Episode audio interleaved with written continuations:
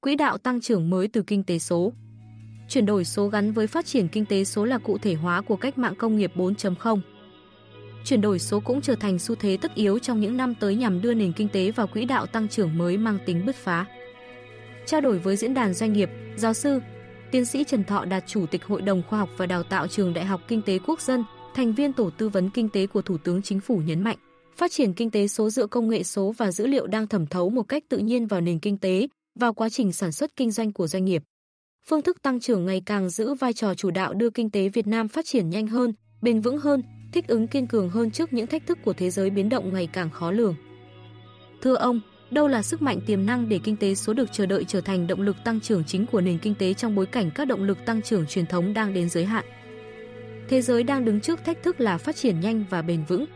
Mô hình tăng trưởng truyền thống dựa vào vốn cố định, con người và tài nguyên thiên nhiên đã đến mức chạm ngưỡng. Tác động lan tỏa của đầu tư nước ngoài cũng như dịch chuyển cơ cấu lao động giữa các ngành đến tăng trưởng năng suất có thể sẽ không còn như trước. Suy thoái môi trường đã hiện hữu đang thách thức tính bền vững của mô hình tăng trưởng truyền thống. Trong thời điểm này, cách mạng công nghiệp 4.0 cùng với sự tích hợp của số hóa, kết nối dữ liệu thông minh đã và đang góp phần hóa giải thách thức trên.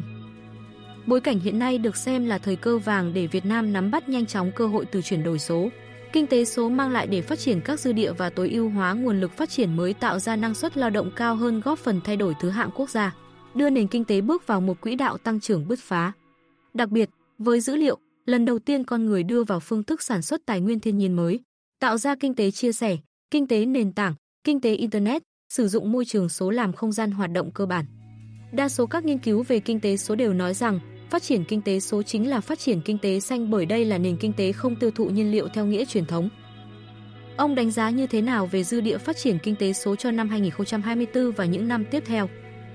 Các yếu tố cấu thành kinh tế số tại Việt Nam đang có những dư địa tăng trưởng khác nhau. Theo thống kê, kinh tế số lõi, công nghệ thông tin và truyền thông đạt mức tương đương của thế giới nên thực sự dư địa tăng trưởng không còn nhiều. Còn lại, kinh tế số nền tảng và kinh tế số ngành, tác động của công nghệ thông tin được thẩm thấu vào nền kinh tế, hiện thấp hơn nhiều so với trung bình thế giới. Do đó, đây chính là hai dư địa còn lại có rất nhiều tiềm năng để phát triển và tăng trưởng. Trong kinh tế số nền tảng, chủ trương của Đảng và chính sách chính phủ rất rõ ràng trong việc cố gắng xây dựng nền tảng số của Việt Nam. Do Việt Nam làm chủ, góp phần định hình sự phát triển kinh tế số nền tảng.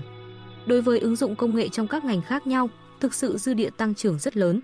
Ứng dụng công nghệ trong các ngành của nền kinh tế Việt Nam như tài chính ngân hàng, giáo dục, y tế, nông nghiệp, công nghiệp, logistics. Chắc chắn không chỉ tạo sự thay đổi về phương thức, không gian tăng trưởng mới mà còn tạo ra sự thay đổi về chất trong năng suất lao động. Trên cơ sở đó tạo quỹ đạo phát triển mới trong thời gian tới.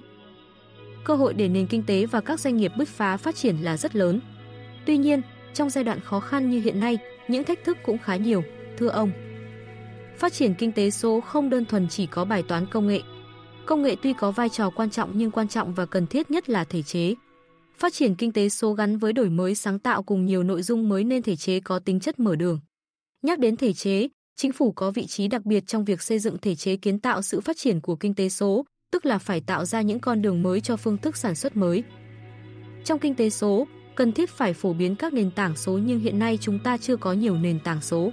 Chính phủ nên đặt bài toán này cho các doanh nghiệp và đầu tư một cách thích đáng vào chiến lược phát triển nền tảng số trong thời gian tới.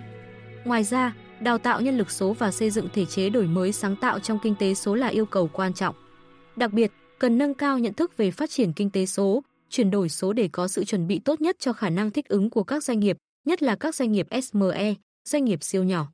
Ngược lại, các doanh nghiệp cần chủ động nắm bắt cơ hội, tối ưu hóa mô hình kinh doanh, phát triển kỹ năng mới, nâng cao năng lực quản trị phù hợp với mô hình sản xuất kinh doanh mới.